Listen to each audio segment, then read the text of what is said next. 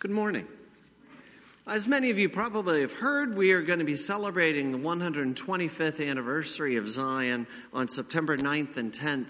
Uh, just to make sure we, we all know what all the events are, Susie's put together a page in the back of your bulletin that highlights all of the events that will be happening that weekend, and we'll be sure to keep that uh, in our bulletin until that event occurs. Also, I just wanted to let everyone know that we have a voters meeting uh, next Sunday. It'll take place after our second service, and there will be a light lunch provided. The Old Testament reading for this, the eighth Sunday after Pentecost, is from the 44th chapter of Isaiah.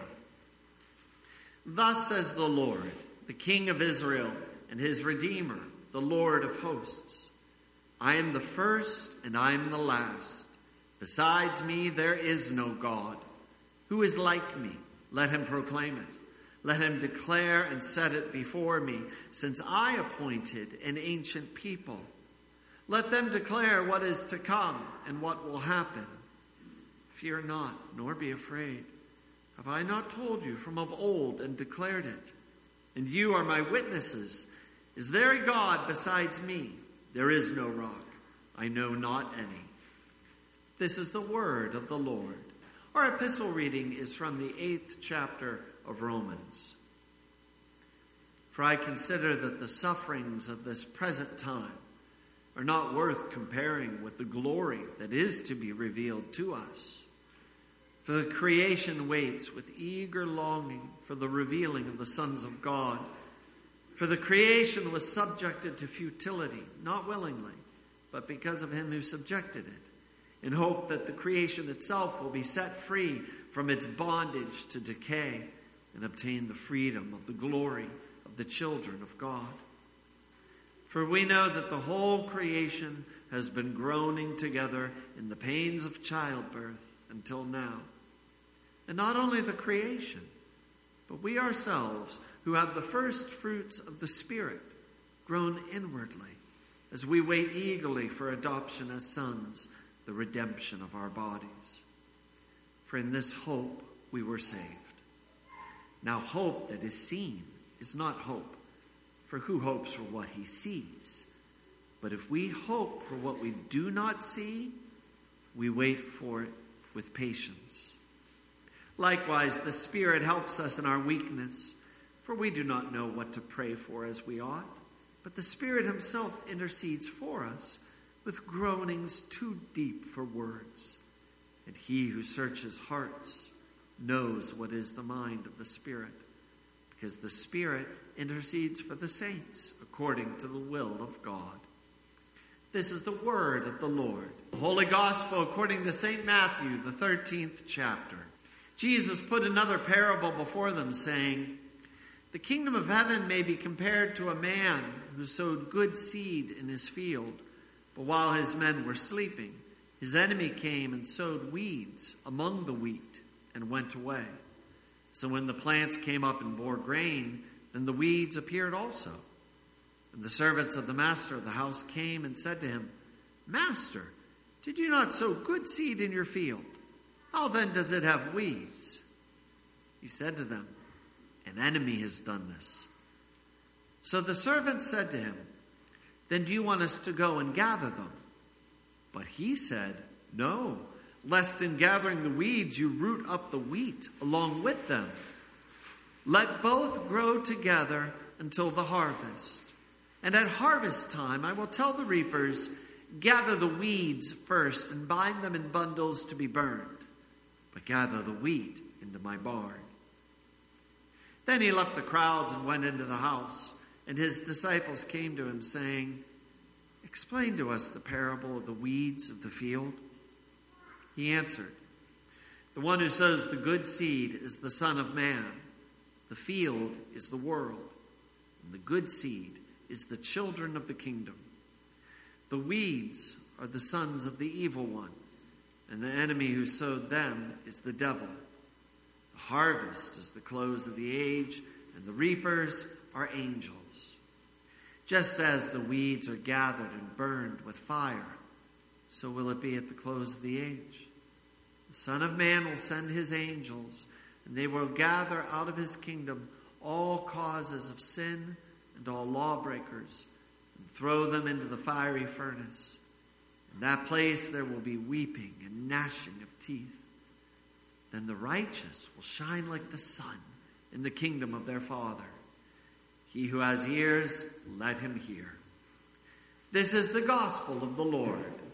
Grace, mercy, and peace to you from God our Father and our Lord Jesus Christ. Amen. Jesus told us a story today about a man who planted good seed in his garden. When it would grow, the seed would produce a very nice grain of wheat at the harvest. But then Jesus said another seed was sowed in the same garden, and this seed was planted by the devil. It was not a good seed. This seed was just a weed. And these two seeds, the good seed that would grow into wheat, and the bad seed, nothing better than a weed, were growing together. And God wanted them to grow together, at least for a while. God wanted the good seed and the bad seed to grow together. That may not make a lot of sense to us. Because if you have a garden in your yard, you're supposed to weed it. You don't just let weeds grow in your garden. You could, but the garden won't look that pretty, and weeds can hurt your good plants. But that is exactly what God has allowed to happen. God is letting the good and the bad seeds grow together. That may not make a lot of sense to us. Even the servants in this story ask their master, Do you want us to go around and rip up all the weeds? Kind of like what we do in our gardens and flower beds. And the master said something very interesting. He said, No, because these two plants have grown together, their roots are intertwined. So if you pull the weeds up now, you could also pull up the good plants. So that's why the master said to let them both grow together for now. They will be separated later when the time is right. They will be separated one day, but that will happen at harvest time when Christ returns. Let the wheat and the weeds grow together for now. That's what the Master wanted. That's what Jesus wants. I don't know if that's what we want, though. For example, there are unbelieving people in this world who kill, who lie, who cheat, who steal and get away with that every single day. There are unbelievers in this world who do some truly twisted things all the time. For now, Jesus wants believers and unbelievers to live together in the same world. We may not always want that, but Jesus does. Let them grow together for now. So for now, we wrestle with the effects of the fall into sin. We wrestle with horrible diseases that impact all of us. But if we had it our way, we wouldn't wrestle with those diseases. We would love for nothing else than to have that nasty weed of disease ripped away from us. We want perfect health right now. And there will be a day when that happens, but not now. Not just yet. Because for now, Jesus wants all of that to grow together. And what may be even worse, right now, the horrible weed of death springs up in the life of every single one of us. That weed of death will eventually choke out the life of every man, woman, and child on this planet. We don't want this. We want death to be separated from us, uprooted from us, and we want that right now. We don't want to wait, do we? That may not be what we want, but for now, God does want us to wait. He wants his good wheat and the bad weeds to grow together just for a little bit. God wants the unbelievers and the believers to grow together for now and for a good reason.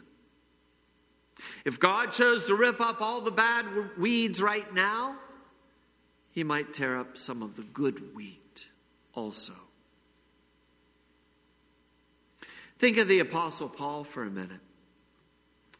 Do you remember what Paul did before he became an apostle? Paul murdered Christians, he attacked the church. Paul was like this terrible weed who kept spreading his roots of hatred toward Christians. He put Christian men and women in jail. He had some of them executed. I think Paul would agree that during this time in his life, he was nothing more than a weed. And I could also imagine there were plenty of Christians who suffered at the hands of Paul, who prayed to God, Lord, why don't you rip away this man right now? Lord, why not free your church right now? They may have felt like we do sometimes. Lord, why not whisk away into judgment all the unbelievers who twist this world with all their twisted practices and do it now? But God said, let them grow together for now. Otherwise, in pulling up the useless weeds, we might also uproot my healthy, beneficial wheat. The Apostle Paul may have been a weed at one point, a murderer of Christians, someone who hated Christ. But Paul did not stay that way, did he? Jesus wanted to show mercy to someone who had even done such horrible things as Paul. Jesus wanted to show his greatest power in this world, not in burning up an unbeliever. No, truly, Jesus' greatest strength is the mercy he showed to Paul to someone who did not deserve to be shown mercy. And in the same way, isn't Jesus' greatest strength shown to you when he showed you mercy, when he suffered on a cross in your place? Jesus could have very easily stoked a roaring fire and burned all unbelievers in it. That's easy to do. What is so much better is that Jesus used that firewood, shaped it into the form of a cross, planted it deep into the garden of this world, and he showed mercy to all of us by dying in our place. It would be very easy for Jesus to just build a fire and burn the world. That day will come but not now, not yet. Right now, what Jesus has done for you is give you his sacrifice. Right now, Jesus is showing unbelievers and believers that he has died for our sins so some may believe in him right now and live. Live right now and live forever. I know there are a lot of things we would like to see happen right now that we'll have to wait for. But you can wait. Because one day it will happen. I'm sure right now many of us would love to have our sinful natures ripped out of us forever. We would love to have the sinful nature that has us love sinning and has us keep sinning. We would love to have it completely uprooted from us and burned to ash forever. And that day will come. It will. That's God's promise to you. One day at the harvest, at the judgment, your sinful nature will be removed from you forever. It will be burned away. That time hasn't come, not yet, but it will, thanks to Christ. And I know right now we would love to see disease and especially death, taken away. We would love to have death be something no one ever goes through ever again. And sometimes, let's be honest, we don't just want the reassurance that heaven is coming. We want to see that weed of death ripped away from us now, and ripped away from our parents now, and ripped away from our children now. And that will happen. It will. One day at the harvest, death will be destroyed. And to promise you that day will come, Jesus has come in the Lord's Supper today saying to you, Remember, this is my body and blood given into death for you, so you won't die forever. One day, the wheat and the weeds will no longer grow together. One day, believers and unbelievers will no longer be in the same garden. One day, we will be separated. That is God's promise to you. And you can hang in there until that day comes. You can. Because for now, this is what God needs to have happen in this world. He needs this world to grow together so He can continue to rescue more and more people from eternal death through His gospel. And besides, right now, thanks to Christ, you really do have everything you need to endure whatever comes up in your life. You really do because you have been given God's promise of what He has done for us in Christ. He will always preserve you, His church, His precious seed of wheat in this world. And He will preserve you in the faith all the days of your life until that great and final harvest. That's His promise to you. Amen. And now may the peace of our God, which surpasses our understanding, keep your hearts and your minds in Christ Jesus our Lord. Amen.